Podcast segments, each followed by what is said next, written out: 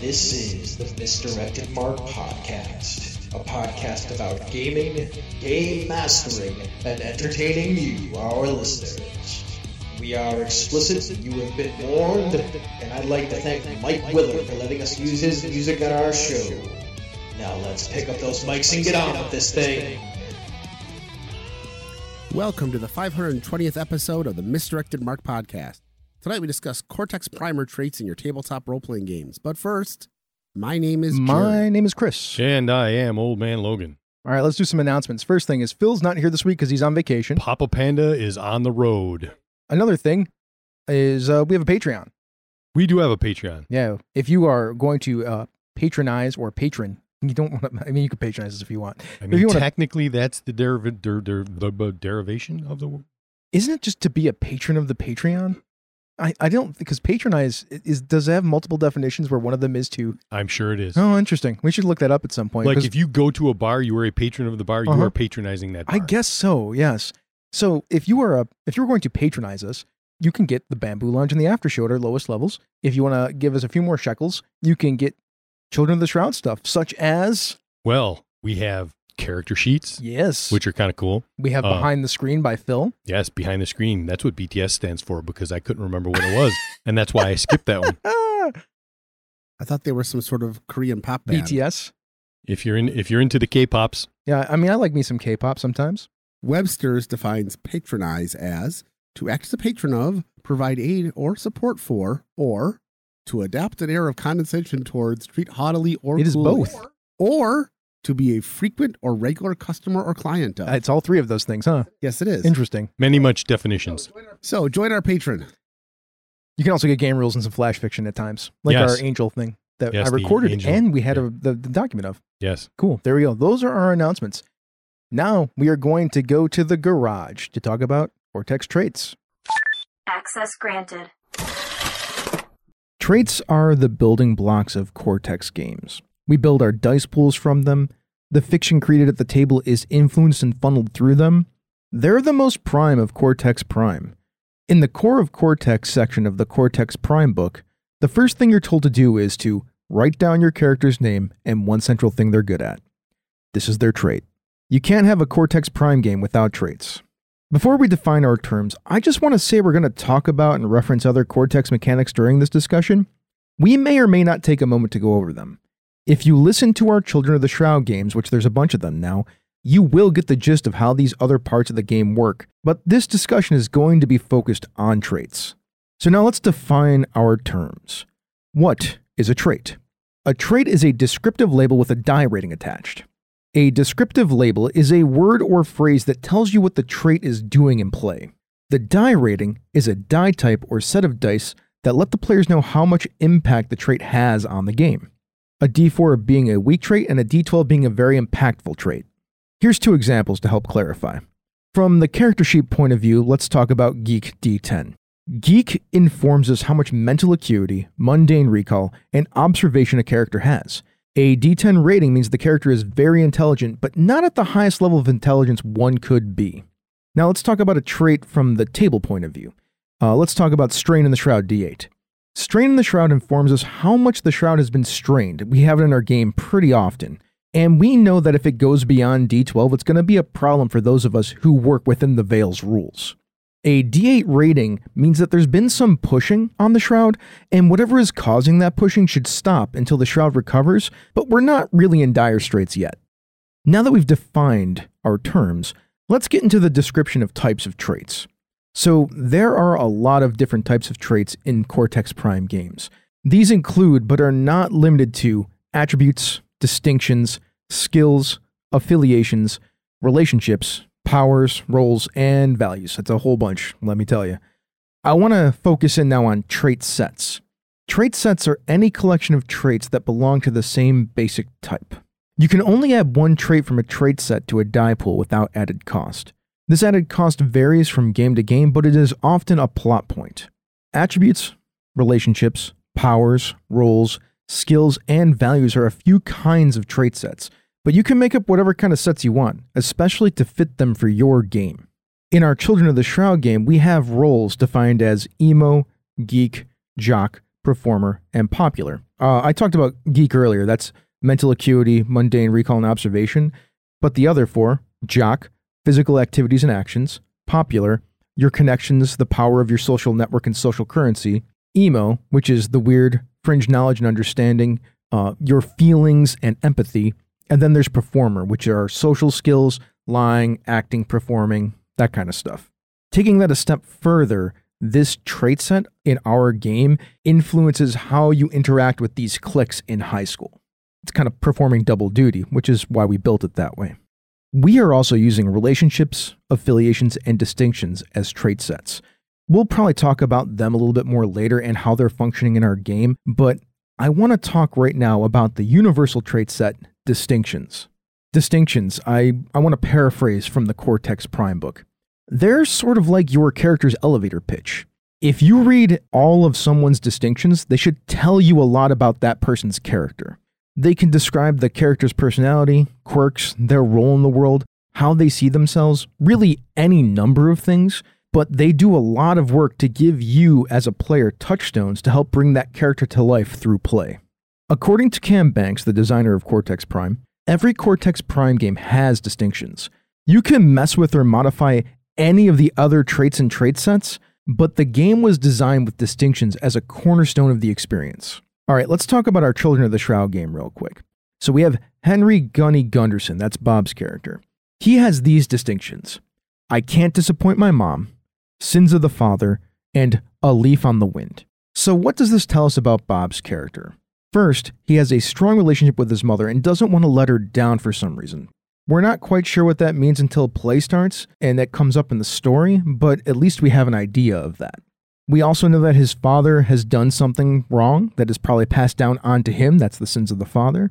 And Leaf on the Wind means he's probably quite quick and has some kind of air magic if you look at our setting of magical high school swashbuckling adventure and drama. The last thing to mention is that each of these distinctions is rated at a D8, which makes them useful but not overpowering. It's I like putting D8s in my dice pool. It feels good. Now let's move on to temporary traits.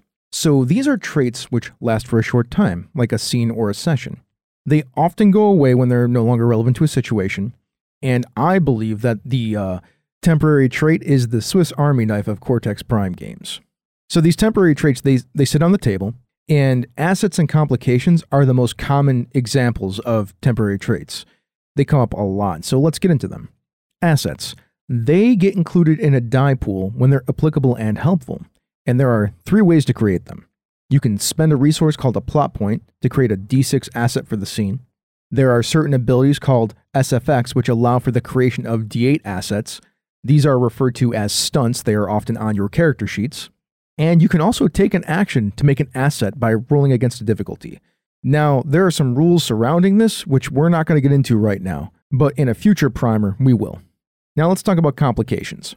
Complications are traits that go into the opposing die pool to make it harder to succeed, makes sense? This works for both player characters and GMPCs. Before we can talk more about complications, we need to talk about hitches. A hitch is when the players roll dice and one or more of them come up as ones. When a 1 is rolled, the GM can buy it from the players for a plot point. Now, I've mentioned plot points a few times, but let's talk about it a little bit more. These are the core currency of Cortex Prime games. There's an economy in the game where plot points will flow back and forth between players and Game Master. The Game Master, depending on the game, could have an infinite amount of plot points to then pay for hitches and such, while the players have a variety of ways to acquire plot points so that they can spend them to help them succeed at things. In a future Cortex Primer, we will do a deeper dive into plot points, but hitches and rolling them is one of the ways to get them as players. Once that plot point is paid to the player, a complication is created. Complications will go away as the fiction dictates, but if they're a little more sticky, like say a gunshot wound, they can be dealt with by making a test to get rid of them. Uh, a test is what you would consider a check in other games. You probably need some fictional positioning also to get rid of your gunshot wound. Like if you don't have somebody that can stitch up a gunshot wound, it's not going away. Aside from assets and complications, there is the potential for other floating traits that just exist in a scene that can either assist or hinder the players. They can also just be traits that sit in the scene that have the opportunity to be interacted with, but don't really hinder or help the characters to begin with.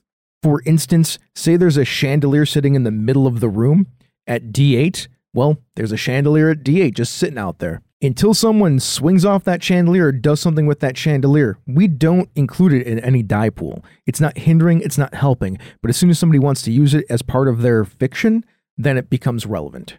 All right, well, that's all the basic information about traits. Now we're going to talk with the rest of the MMP crew and get a little deeper inside ways that you can use this information inside of a Cortex Prime game. But first, let's talk about another show from Misdirected Mark Productions. I would love to tell you about Thaco with Advantage. Ange and Jared love talking about RPGs and D&D. Together, they share insights into the games they're running in the campaign journal, and then they tackle a variety of topics that affect the game in the DM's workshop. They're going to talk anyway, so they might as well record it, right? Mm-hmm. Maybe you'll even pick up an ancient D&D factoid about a previous edition of the game that you'll never use. Such as Um, anybody got one? I do factoids at the beginning of every episode. Back in Advanced D&D, the first edition of Advanced D&D, they had stupid rules where different genders had different maximum character stats, and that was just sucky. And even back then, we knew it was a dumb idea. but it existed, and there's still a few grognards out there try it. But if you see it, just ignore it and play the characters you want to play. I agree. yes, have some. That being said, I did like rolling up some characters in it in first. It was kind of D&D. fun, right? All right, let's move on to our question and discussion points about this. So, trait sets. We're going to talk about them first. Trait sets in play. I am going to pose it to the question. I will uh, ask Jerry first. How do you think we can leverage them in play as a game master? by setting up various tests and setting up various scenes. You can push a scene towards one or more traits. I agree. by different trait sets as well. You can have a, a whole scene that just focuses on, for example, the school aspect. No matter what else we do, this is going to be related to school. Or it can be something where it's going to be some intellectual, and as a result, it's going to be geek or possibly Popular or performer. so. You can set each of those up, and so as a result, you can kind of lead that way, but also you can set the game up in such a way that you allow the players to define a little bit of the scene by the traits that they choose. So by putting them in a situation, you can kind of find out what they want to do with it, which then can again inform you on what you want to do next. So it goes back and forth, and I think that works really well. Yeah, I think so. Uh, I mean, Bob, you and I, because we're smart in the game, like our characters are intelligent, we have Yes. fairly high geek stats. Phil often sets up things surrounding that with this academic decathlon stuff that we've been involved in. Yes, he gives us opportunities to flex those particular traits in scenes to build on the school drama portion of the game Mm-hmm. and allow us role playing uh, interaction with some of the NPCs. And we get some pretty good scenes out of those. Yeah, that, it's a lot of fun. I, I I actually like those scenes a lot. They're very good intro scenes to the stories that we often uh, have been playing so far. The three examples that we have of them. Yeah. Especially when you have to go up against your rival. Mm-hmm. Lisa, at times, or you know, in story three, the uh, the the the enemy who's not really the enemy. You'll find out later. Anyways, as a GM for me, like when I'm playing leverage, but I I will refer to our Children of the Shroud game. I will use those trait sets to push players into certain spaces too. Like if they want to scout out a building and leverage, I mean, we're talking about then um, is it going to be the hacker using hacking? Is it going to be the thief using their thief skill to then infiltrate to like find out where all of the entrances and exits are? Stuff like that. So that particular trait set is used for that. Whereas the relationship trait sets are used for, I will leverage them for scene setting. Oh, you want to go talk to your contact? Well, I will utilize this character here that's in your relationships to set a scene because they are probably over here in this space.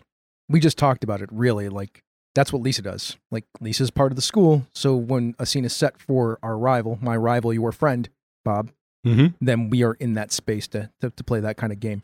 Other ways that I leverage trait sets as a GM, I don't know that there is a lot of other ways to leverage trait sets as a GM. That's that's usually how I think of it.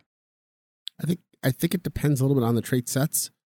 Like in Ox, the we have a very specific thing that allows us to kind of leverage the trait sets because when we go to do a scientific uh, rescue mission or scientific emergency Uh-huh.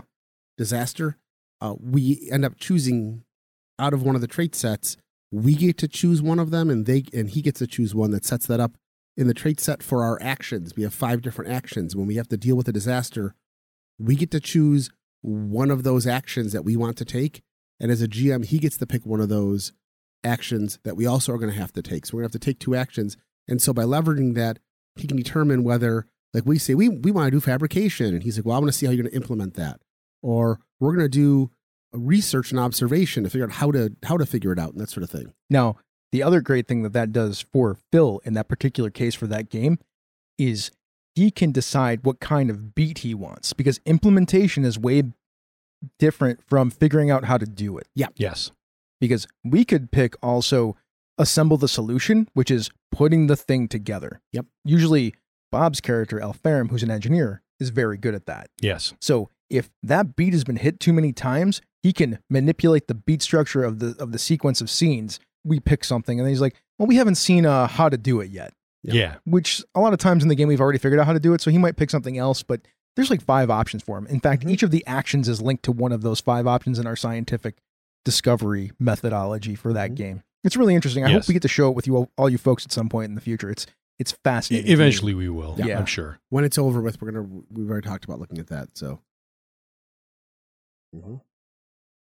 So as a player, when you see a trait set, for instance, in our Children of the Shroud, like there were those five traits: geek, emo, performer, popular, jock. When you look at that, how does it make you feel about the game, and how does it? What are you looking for when you look at that, and then how does it influence your play of that particular game? having with that example, that says a lot about what the game is doing because they're very specific things. Emo being all of the emotional and and weird type things in the in the world, and jock, of course, being your athletic type stuff, and so it lends itself towards a very uh, school like because of, of the the game that we're playing they're very school related type traits and it gives you a lot of information towards the whole teen angst kind of area of the game. So when i see those it gives me the a very specific mindset like i know where i am with this character because these are the things that i'm going to be using so i very quickly can get into that mindset of i'm a teenage kid in school doing stuff in this world. That's where that that takes me. If it was, you know, a completely different thing, your your mind is going to be taken to a different place because of those traits. What about you, Jerry? I think I kind of follow in the same thing. When I'm looking at the trait sets, initially, when building a character, I like to look at how the trait sets are going to inform uh, the character I'm building and the backstory that I want. And then going from there, for example, looking at T, he obviously started out with a low geek score and a high jock score because he was meant to be kind of an ex jock. So he was going to not be the smartest character in the blo- on the block and be big and bigger. And that immediately gave me some image of what that character was like. And by skewing the other trait sets around, like uh, performer and a popular, could say a little bit about what that character was going to be doing moving forward. And in other games, like for example, in Ox, where my character in the trait sets that gave us all of our scientific backgrounds, I focused heavily on the medical stuff, biology, medicine, um, but also a little bit of the physical side because geeks because uh, Gree's a little bit of an action boy, and uh, Action scientist Gree. that's right. He's basically he's basically a furry Doc Savage. Um, all all of that kind of works by just looking at the traits and picking them. You can kind of just like with any game system, you can kind of skew them. The traits are similar to the attributes you have in other games, but they tend to be more narrative and more informing, and that's what's the important part. So when I look at it, it, it really does inform like who my character is for me. So I see this, I'm like, oh, if I'm going to be smart, I don't want to be very, and I'm not going to be very jock heavy, then that tells me something about me. Also, the popular and the performer tell me other things about me too, as does the emo. Like my character is not very, does not have a very high emo score in that game, Silas, which means I'm not very in touch with my emotions, which I did on purpose because Mesame's magic is very in touch with her emotions, and now I'm all screwed up because my magic is a lot of times influenced by emotions, and I can't handle my emotions because my dad and my mom in that game are not very close to me, especially emotionally. It's a very closed off family. I, I would Mhm. say it's not very healthy. Yeah, and you used my my opinion. You used the the conflict between those traits very well to portray how that character was going through all of that stuff. Honestly, I didn't even think about some of that stuff until I had those traits on the sheet. Mhm. They influenced my play, and how did that's that's how it changed the way that I played Silas. Because I had some ideas when I came to the table, and then when we started playing, I'm like, I didn't even think about the idea of Mesame's magic being emotion based until we were playing. And then I'm like, oh, emo is all about emotions, and I have a low emo score. I probably can't handle any of this, which is why my magic's all messed up because I don't know how to tap into it. So I'm slowly tapping into it. And I will eventually start bumping up my emo score to go along with the fact that I'm becoming more in touch with my emotions. There you go. That's good. So it's a, a thing to think about when you look at these trait sets. Is like, how do they help characterize your character? Just like any stats, pretty much in any role playing game, right? Yeah, it's it's never a bad idea after you've created the the the trait sets for the for the game and then sat down and thought what your character is going to do when you get into the game and start playing is to keep looking over those and and review what you've got for those traits and see how that might inform where your character is going or what they're doing. Because like you said you didn't even realize it at first and you're like oh wait that's a great opportunity to create some conflict for my character. Mm-hmm. Mm-hmm. so it's never a bad idea to go through and review those again and say, you know, how might this, you know, affect something? So if you're sitting down to create a Cortex Prime game, what is your goal with trait sets when you're doing the building? My goal when building a trait set is to identify what my genre is and what the goals of the game are, and then build a trait set around that. And hopefully, I'm working with the rest of the people that I'm playing this game with. If it's not, if it's just something we're doing for fun, which most games even that get published often are that anyway, unless you're mm-hmm. like using a property that exists. So our game was magical high school swashbuckling. We tried to build trait sets that represented that. Yes. Now, Phil did a lot of that work on his own, but we had a fair amount of input into Oh, yeah. how that worked. Oh yeah. It was it was very collaborative. Yeah. The five cliques, I think Phil came up with those. No, I think we talked about those. Did we, did we talk about I, those? I think those, and I think I think in all three of them, I th- even I think relationships was something we talked about. I mean, about. relationships, yeah, that was a, that was a Yeah. discussed I, thing. I think we collaboratively came up with the general idea of each of those Being cliques. Mhm. clique type things and Yeah. then Phil went through and found the names that that he felt were appropriate for each one Yes. And by we- thinking about actual cliques in high school. and then we had a 15 minute discussion about one of them, just trying to figure out the Yeah. name. Which luckily we don't we didn't bother recording. So yeah. I forget what that, which one was that? geek Oh, the geek, geek- was one. geek versus nerd. Yeah, and- yeah. Yeah, we went back and forth Yeah, on that for a yeah. little bit. So We, that, that was definitely something that we were involved in though as a as a Yeah. team, which was good. I think we wanted these trait sets. Like we wanted one that was more focused on the school side of things. We wanted Mhm. one that was more focused on the magic side of things in some way, shape, or Yep. form. And then we wanted one that was right in the middle that could flip both ways, which was the affiliations. Yeah. Which Mhm. I think that one has been the most interesting trait set as we've been playing the game because we built it and then I think we didn't all agree on exactly what those three things meant. We did not. We had to have a couple of discussions Yeah. about that because the difference between Veil and Magic, they seem like they're similar, but Veil is all of the stuff relating to the magical society and Yeah. its rules, and then Magic is all of the magical stuff that's outside of that structure, just magic in general and non-veily things is what we essentially landed on. For yeah. And one of the nice things about all the trait sets as you building them is if you build them properly, like I think we did this time, you can narratively shift from one one one choice to another in the trait set. I mean, we've had things where like Phil wanted to set up. He said, "Well, this is kind of a veil thing," and you can make an argument. Well, I'm not tapping into the veil. I'm tapping into the magic of my my girlfriend's dead soul.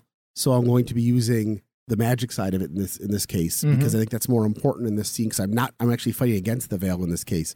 So narratively, the more narrative, the more descriptive, the more role playing you do, the more flexibility you'll have with these traits, but also the better story you'll tell when you're using the traits. That's where I'm at with that Yes. now too. Yeah. Because I'm like, cool. When we were fighting the Lancaster Legends, I'm like, what affiliation are we standing up for?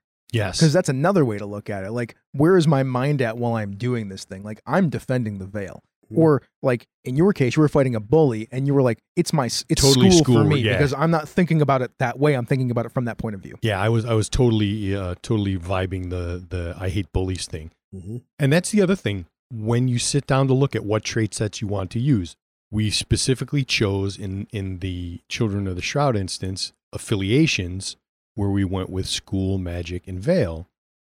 And that's a completely different vibe from doing something like knowledge areas that we did with um, Ox, where we have a much longer list.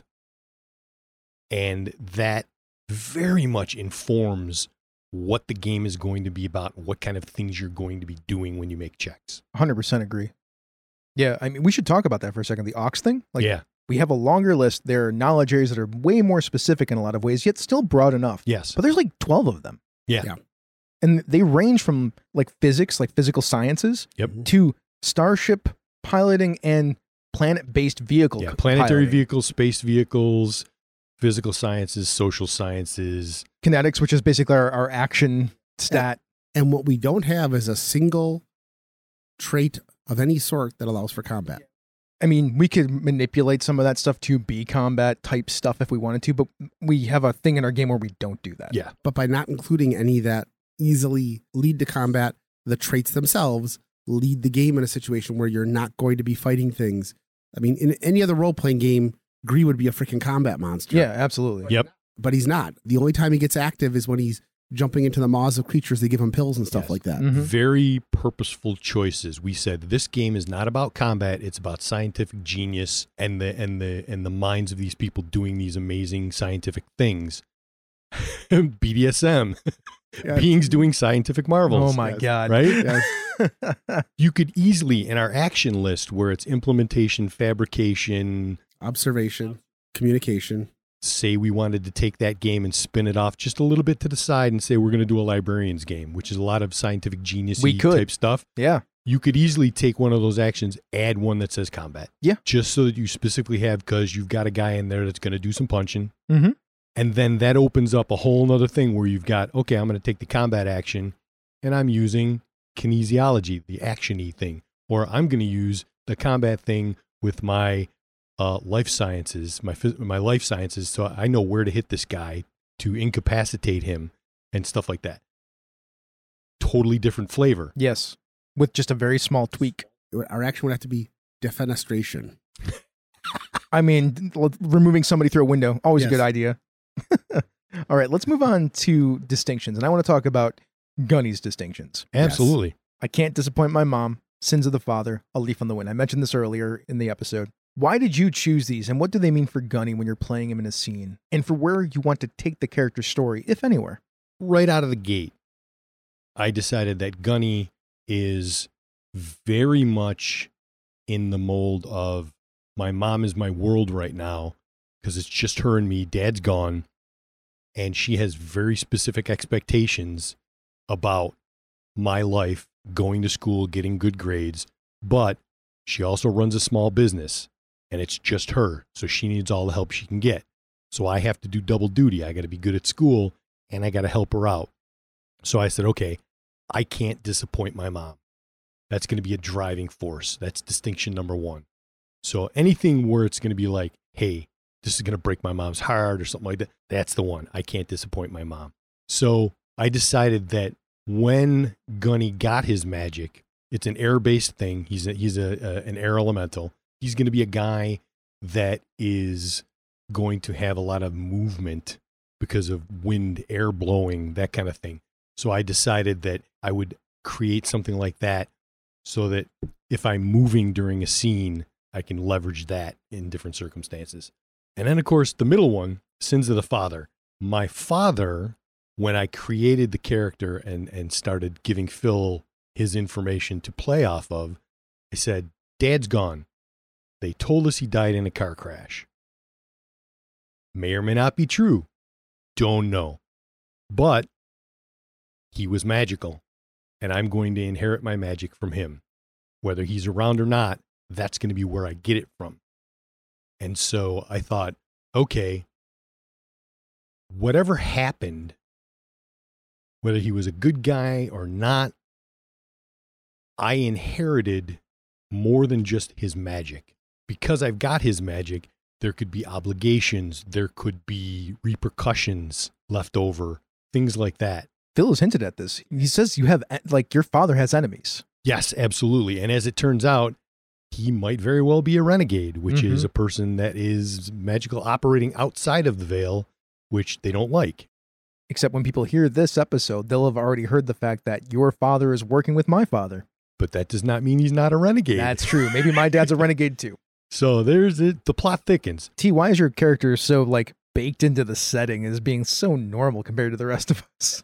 Well, because he's actively res- he was actively resisting everything else. He was trying to rebel. He was trying to be normal for so long, and suddenly had responsibility thrust upon him, which is something he wasn't expecting and didn't want, but is now finding that he likes. So that's why he's so normal. He's got a normal family. He's got um, a normal family as you can get in this setting.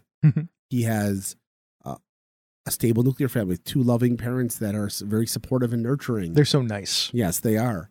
He's got siblings that harass him, and all of that together kind of informs the fact that he really doesn't have anything to rebel against, at least initially. Mm-hmm. And then when he decides to do so, rebel against the the family, the magic nature, whatever, that's kind of now he's got to rely on that. That's one of his distinctions is say my name. Like if he wants to, he can drop his family's name. Mm-hmm. He doesn't try to do it very often, but there are times that he's going to have to. I think it's funny that we both have that same, almost like a similar distinction that Well, yeah, way. It's makes great. sense. What's part of our back? It's but- similar, but it's different It's- just yeah. enough. Mhm. Yours is almost like intimidating. Yeah, Mine is more about peddling influence. yeah, yeah, yeah. They're, that's that's exactly the difference. And that's exactly it. Uh, That's shifts my popular up by one, Yeah. which is the point. It just is terrible for people to hear that I'm a flame worth. Yeah. Yeah. Bob, your distinctions when you're playing Gunny in a scene. Uh, the the one about your mom's easy, right? Like, Yeah. that one moves. What does Sins of the Father do for you when you're in a scene and you hear about your dad? As a touchstone, it's um as as I said before, I've got my magic from him, Mhm. but it's not just the magic. There Sure. are other things. So what I do is I keep in mind that there could be a lot of different things that could be involved with being the son of the winter wind. Right? If he is a renegade, then the powers that be, if they figure out, which I think they already know I'm the son of the winter wind, that's fairly common knowledge in the Vale, If I'm yeah, not it is. mistaken. it Yeah, is very common the way it happened. Yep. So I'm almost positive they're keeping their eye on me Yeah, because I imagine so. son of a renegade, like, you know, what does he really know about his dad? You know, Also, the guy who's basically the the black ops guy. the in- Grand Inquisitor. Yeah, his son has been assigned to you, like your crew, your Yeah. group, your your little. Yeah, uh, I wonder. I wonder how that worked. Yeah, I know, right? you know, does does Silas know?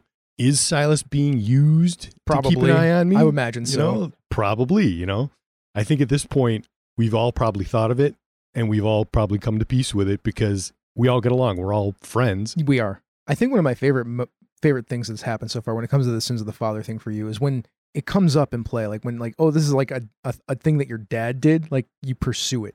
Yeah, Mhm. It'll, you'll all hear this, I think, in the next week or two, where Bob's character Gunny will not stop to find this thing, even to the point where he might be like messing around with with the shroud and maybe get seen doing it. Yep, I took a chance on being seen doing something magical, and uh, the shroud flexed a little. it did flex a little. flexed a little. But yeah, that um, it's that one. I think is going to definitely come into play a lot more in the near future because of where the that, that particular path is going right now.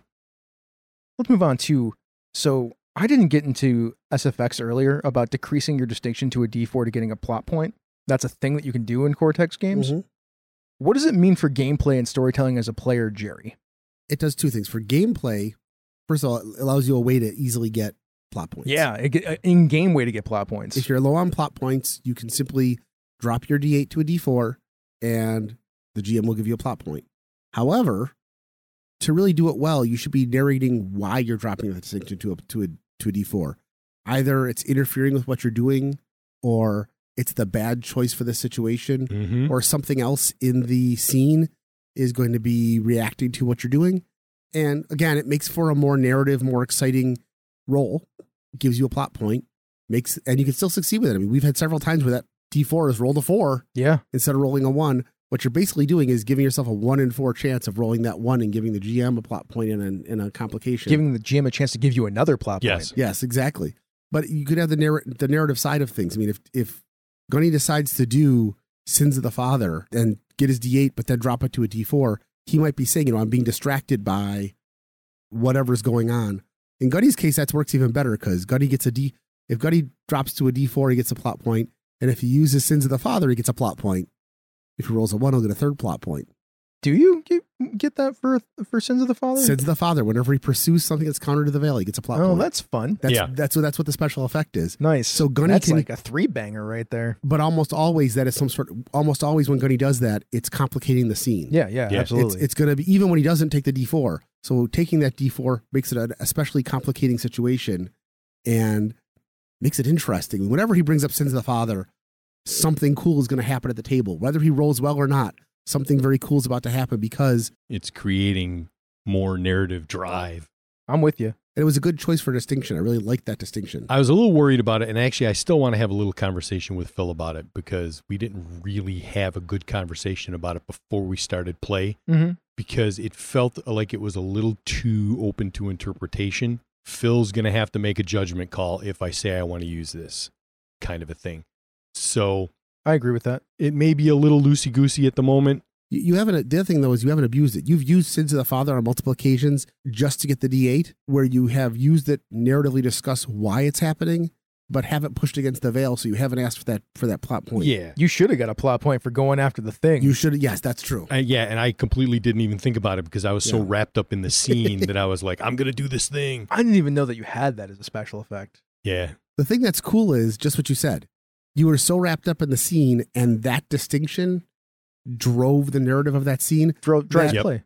Like you didn't grab that because, ooh, I want this mechanical effect. You grabbed it because this is the cool thing that makes sense for my character to do. Yeah. and that's what all the traits do on a regular basis is i'm picking this trait because it's interesting i'm picking this trait because the story says this is going to make things a lot more fun succeed or not This is why distinctions are so important and why Cam Banks is like, these are distinctions that can't be pulled out of the game. If you can pull anything else you want out of the game, but you if you pull this out, you're probably not playing a Cortex game anymore. Yeah. How does a character's distinctions influence you as a GM when preparing and running Cortex games?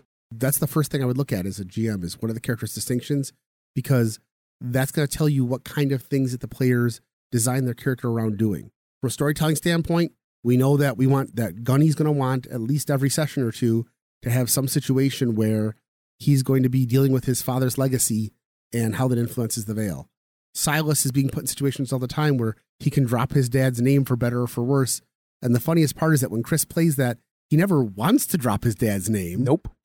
sometimes he does it reluctantly. Sometimes he does it deliberately but begrudgingly. Yep.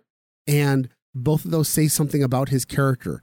As soon as i see characters distinctions and i do something in the game that lets a character use that distinction i'm giving them a chance to tell the story about their character All right, let's talk about temporary traits. I mean, I think this personally is where Cortex Prime shines as a game system. The temporary trait, and I said it earlier, is the Swiss Army knife of Cortex games. What are some of your favorite uses of the temporary trait that you've seen, Bob? Personally, my favorite one so far is the one that Phil came up with, which was not just a treat with a die on it, Mhm. right? Or a, a crisis pool. It was a multi die item where each die represented a different thing that needed to be figured out.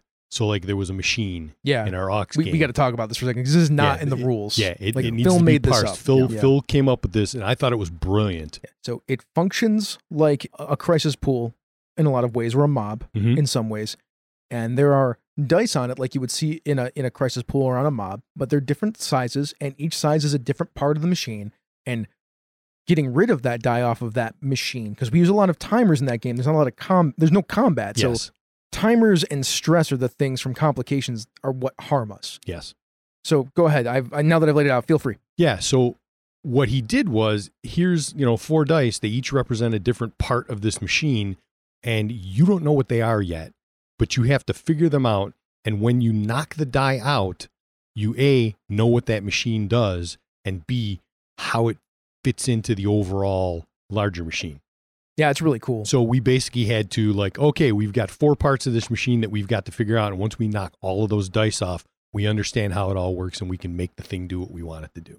and then potentially reverse engineer it, Yes. which is great for our super science game. exactly. I thought that was really cool. Set up a scene real quick. We're in a 11th dimensional space and it's entropy energy everywhere destroying us until we get inside of this shield. The machine that we're talking about was the thing that made it so that entropy didn't destroy us. In in the base that we were at, the circle that we were at, the ring that we were at. The machine we figured out let us reverse engineer an entropy engine so that we could put it on our ship, Yes. which was really cool. All right, what about you, Jerry? The first one that comes to mind in Turn of the Shroud is the um, immigrant song in, in Gunny's head Yeah, immigrant song in Gunny's head was great. Yep. because it was fun and narrative. It wasn't super detrimental. It interfered with things, but it also led the story. In our Ox game, a lot of the temporary traits that have gone on the table have been the result of uh, my character Gree botching. And so we true. suddenly have either a new crisis or just something different, which part of the fun of these games is that you can have a trait on the table that is positive or negative or can be used by both sides. By spending plot points and making other rolls, you can sometimes turn that to your advantage. Literally, one of the temporary traits became a sentient character in the party. and Polly. Yep. Yes, the, uh, the sentient plant fungus. But if you listen to us talk about the games, there's always some traits on the table whenever a scene gets set up that we can all use. But there are some that are going to be specifically pro party and some are going to be more antagonistic to the characters, but they can be twisted around to work one way or the other. And it gives the players and their characters one more thing to interact with in the game besides just beat stick in combat or something else. When you get into games that have situations where one player is very specifically suited to the challenge at hand, adding traits to the table gives the other players things to interact with that can allow them to add to the story and also do things that interact in the scene. And instead of just, well, I'm going to add my, I'm going to add my assistance die for the third roll again for three turns. No, I'm going to interact with this. I'm going to use this. I've got an idea of how to use this to help you do this. Or players can actually create their own temporary traits. I want to do this to help the next player do something else. This happens all the time in Ox, where Chris's character Tam is going to attempt to do something, but it's going to be a complicated and difficult maneuver because of the complexity of the code he's trying to break. And so uh, Bob's character Alpha decides to make a code breaking machine, or you know, set something up to uh, set up a VR system for Tam's headset so that makes it easier. So he'll create a temporary asset on the table of VR headset D8, and now Tam gets to add an additional D8 to his roll. It wasn't just an assist thing; it was something active that one player did that created a trait on the table, which makes it a lot more fun. Yeah, that is the uh, the third way to create a trait from from the previous examples early on. I didn't really go into how to make them, but I will real quick. The way that it works is if you want to create a trait on the table, you have to decide what level you want to make it at, and the game master is allowed to cap it if they want to, and then they will often take two dice that are equal to the difficulty. Like if you want to make a D10 asset on the table, they'll take two D10. That's how that actually works. And then any other assets or traits or whatever's on the table to add to that difficulty if there's like other things out there. And then they will roll and you will roll and if you succeed you create the trait. If not there's a lot of things that could happen. They could create the trait out there but against you if they wanted to. They could just say it doesn't happen. And any ones that get popped out there can cause all sorts of havoc. So that's generally how the third one works. I didn't explain it. I'm going to explain it um, again at some future point when i uh, do another primer. It's also interesting that sometimes temporary traits can be created in one scene and show up again in a later scene based on what's happening. well according to the rules Yes? temporary traits go way after the scene unless you play a plot point to make them sticky that's actually the rule for the game Yes. Okay. Yes. You have to pay a plot point for it to be sticky beyond the scene, mm-hmm. and you have to pay a plot point to make it usable by other people other people in the party, uh, or other people in general, I should say. One of the best examples I have of that is when I made the swords, Yep. the the ice swords in Mhm. episode in story two. I paid a plot point to make it usable by everybody. What about temporary traits that are created by the GM as a. GM doesn't play the, the same rules as we do. That's what I mean. yeah, But some of those temporary traits may show up. That's what I was talking about. yeah, Like- okay. Like, you know, you create a wild magic surge, and at the end of the scene, it's gone. But that wild magic surge is out there, so the GM might bring it back later on Potentially, yeah. as another thing. By bringing back a temporary trait would be a We're just talking about fictional positioning of, of traits Yeah. on the table at that point and how they can impact the story later. I agree with you 100%. You're, Yep. you're absolutely right. That's what I was referring to, not player traits. Yeah. There's, there's just a different rules. The, the game master and the players play by different rules in the game. The GM can do a lot more things than that. Now, if a temporary trait showed up like wild surge that got created somewhere, like the Polly thing that happened, Yes. he made a whole story around that. Yeah. I mean, that's the game master's prerogative, right? And he didn't have to pay us anything for it. He's just he's just telling a story. Like he's Mhm. setting scenes and dropping stuff on there. But it's also a really good example of taking an oops that happened yeah, in the middle yeah, of a game absolutely. and being like, "Oh, I'm going to play with this, and it's going to get in your way." Yeah, but Jerry, you're absolutely Yeah, right. Like when- game masters can do what they want. But when temporary traits, when the GM leans on those temporary traits later on, it adds some continuity to the game Sure. And makes things that may at times appear to be random suddenly no longer random. Yeah, I like I said, I agree with you. It's just it's a it's a nice signpost for the game master and the players being like, oh yeah, like in other games that kind of stuff happens. There's just not a trade on the table that makes it happen, Yes. right? And who doesn't like a callback? I know everybody likes a callback because because Jerry's right. It make, Yep. creates continuity. Yep. I love it. It's it's good stuff. Yep. Yep. Um, what's the most interesting complication or hindrance you've ever that you've ever seen in a scene? When we were wading through the area, it was mur- mucky and and wet, and you used your magic Oh, yeah. to pull the water out of the way so that it was more solid ground for us to walk on. The complication was muddy muddy field. Yeah, and then you turned around and used it against Lancaster afterward. You said, "I'm going to bring that water Went back." and and use it as swords. Yeah, because I pulled the water out and then I pulled it back in. Yeah. Yeah. My favorite one is when Phil was like, "Ah, can I just give you both a plot point and make there be tension between the two of you?" yes, Because that created a really interesting narrative to me, and Yes. it put a thing on the table that we had to deal with. yeah, we had we had a character to character interaction that felt like it should have created Conflict. Yeah. conflict, and it's like you guys should probably be mad at each other right now. It feels like, can I just do this? And we're like, oh, yes, oh, please do. Also, slightly outside the rules, but not really. Like it's a slight rules modification. Normally, when you buy hindrances, because we were rolling against each other, I think you were rolling against me to try to make me less angry because I was Yes. mad, exactly. and I was rolling against you to see if I was like I was setting the difficulty for you. Yes, and we both rolled ones, and it reduced my anger, but it created this other complication of because I wasn't angry at you, I was angry No. at something else. yeah. I, But I was then just I- trying to bring you down. Yeah. and then I was mad at you for interfering. And honestly, if it's if it's not technically playing by the the official raw, it was certainly appropriate. Yeah. because we both had ones in a in a thing where I was trying to talk you down from being angry. Things were said that just like you guys are mad at each other right now. That like makes perfect sense. I'm sure you'll hear more about this in two weeks when we talk about interplayer conflict. So I'd say that would be my favorite complication of either game. that that was can't top that one. Yeah, that was good. So let's talk a bit. Phil's not here. We can't actually ask him these questions, but about his uh, he's got like this crisis mod pool and how he started linking them to complications or just free floating traits in a scene. So we played Ox. We had a thing that happened, and there were a bunch of traits on the table and things on the table for a potential fire cane to start, which is a you know a fiery hurricane on a planet Mm-hmm. but there was a Terran space, some cosmic bullshit or something that was like shunting gravity into the planet. And then there was like another problem that went along with that, and that was linked to these other three problems creating humidity and volcanoes erupting and the, the gravitational stabilizer malfunctioning.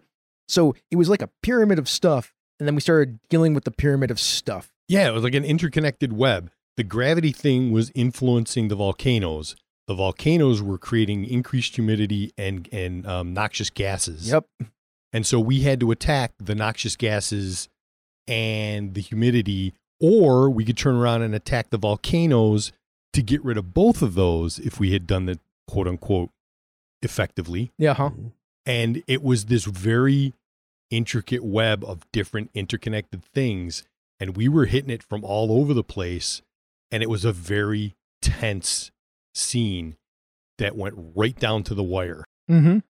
The, the three triggers were the volcano, the tsunamis, and the uh, Malfunctioning gravity stabilizer. we couldn't all just focus on one thing. Sometimes we had to go after the equipment, and if the tsunamis weren't dealt with, the humidity started to go up. We suddenly had to spend a turn. Somebody had to drop that humidity down a little bit so that we had an extra turn or two to deal with the other problems. So we kept jumping from different points in the pyramid, sometimes assisting each other, sometimes moving around. So it led to the characters doing something different every turn. Now, let me break down because without a visual, it's really hard to Yeah, see all this yeah, stuff. yeah. The point is, is like the stuff at the top of this pyramid would add its dice to the stuff at the bottom of the pyramid. So if we didn't work top down, we would have to deal with larger dice pools. Yep. So we dealt with smaller dice pools by working top down, but while that was going on, the, the the stuff at the bottom, which was going to cause more complications, was getting worse. Yeah. And that's good design, really. I think Yeah. for for Cortex. If you're running a Cortex game or you're playing a Cortex game or you're designing some encounters for your Cortex game, that's a really clever way to design your stuff. Top down and make the stuff at the top feed into the dice that are lower down the thing and let the mm-hmm. stuff that's lower down cause more complications. Yep. All right. I think the last thing that I want to touch on before we get out of here is Phil has this nice little process for providing clues as assets, which are essentially temporary traits. Now, they don't get on the table all the time because the way that clues work in Cortex is that they can be assets, but they also can just be like, here's your clue to move you to the next scene. Mhm. Now, the nice thing is, is what, when they become assets that we can utilize, then they get a die associated with them, Yes. which means that we can actually use them in dice pools later on. Also, they can create hindrances and complications. So, like if you're going to run an investigative styled Cortex Prime game, which a lot of times our Ox teams are very investigative. Yes, we have to figure out stuff. Yeah, they, they got that very Star Trek vibe to them. Like, Yep. what's the problem? Let's fix it. If you're running a mystery, one of the clues might end up being something like the corrupt police chief is involved. That becomes a clue at like D6 or D8. Now, there are times that the corrupt police chief is involved will be something we can use to move on to another clue or to get more information, but it can also be something that we start getting too close and now the GM can also lean on that exact same temporary asset to say you have to be careful because the police are looking for you because The the corrupt corrupt police chief, chief, is involved. Yeah. And so it works both ways and I like that. Yeah, and you can put triggers on that too. Like if Mhm. you say if it gets to a D10 because you like you find another clue that implicates that the police chief is corrupt as like part of your clue, which you can use as evidence later. Yep. And the police chief finds out about it. Now that D10 is not just your clue for like solving the crime later potentially, but also his die that you add into dice pools when the officers of the law are chasing you down. Yes, or when his vendetta against you starts to, you know, inflame. Because then the, the police chief can start like bending laws to make your life harder. Yeah. Yeah, it's interesting. Mm-hmm. It's really good stuff. All right. Well, that's our episode on traits. I hope you enjoyed that primer and that more in depth discussion about that. Join us next month for another Cortex primer on some other topic within Cortex Prime. Now, as we begin to wrap up the show, we'll begin with some Patreon shoutouts. Let's begin with the Queen's Court. Lars Henrik Evjan, the Lord Out of Time, Jim, our Royal Merchant Emeritus, Chromatic Chameleon, the Queen's Spy Mistress, J.T. Evans, the Queen's Librarian, Schmitty, the Keeper of the Labyrinth, Andrew Dacey, the Warden of Whiskies, uh, one of my favorites, Andy Olson, the Duke of Dice, the Whiskies is because I like whiskey, John Carney, the Court Necromancer, we have determined that he is actually evil according to him, Craig, the Lord of One Name, Tiberius Starcrash Smith, the Baron of Britannia, and Kevin Lovecraft, the Royal Beard, and boy is that beard luscious. Other patrons include Chris Constantine, Miko Froelich, Eric Simon, Not That Billy Mitchell, Fiona, Huxley, Kathleen Halperin, Christopher Gamelk, Michael Beck Esperum, Joseph Knoll, Carlos, Hep Dilemma, Michael Draper, Alice Cura, Jim Fitzpatrick, Brantley Harris, Steve Radabaugh, Rory McLeod, Ninjabi, Joseph Peralta, Brian Kurtz, my Brett, not my Brett, but somebody's Brett, Chris Steele, Jared Rasher, Eileen Barnes, and Brandon Barnes. Thank you so much for being our patrons. You know, if you like this show, you can hear more just like it at misdirectedmark.com. And if that's not enough, you can check out our Patreon page at patreon.com slash mmp, which has hundreds of bonus episodes. Aside from the bonus episodes from the after show and the Bamboo Lounge, you also get our MM Plays game stuff like Phil's nifty setting for the Children of the Shroud, our characters there, the mods we've been using, Phil's Sessions of a worksheet, which is still up there. And beyond that, there is my game notes on the Lamplighter system, which will power the Streets of Avalon RPG, which is now currently in playtesting. You also get, most importantly, access to our Slack channel where you can talk to us pretty consistently. If the Slack channel isn't your thing, you can email us at mmp at misdirectedmark.com or hit us up on Twitter. At misdirectedmark is the best place to get a response. Last, we have a bunch of other shows. We mentioned one of them already, but the roster includes Pandas Talking Games, the Gnomecast, Bonus Experience, and Thaco with Advantage. If that's not enough content for you, we have friends. There's the Tabletop Bellhop, your cardboard concierge.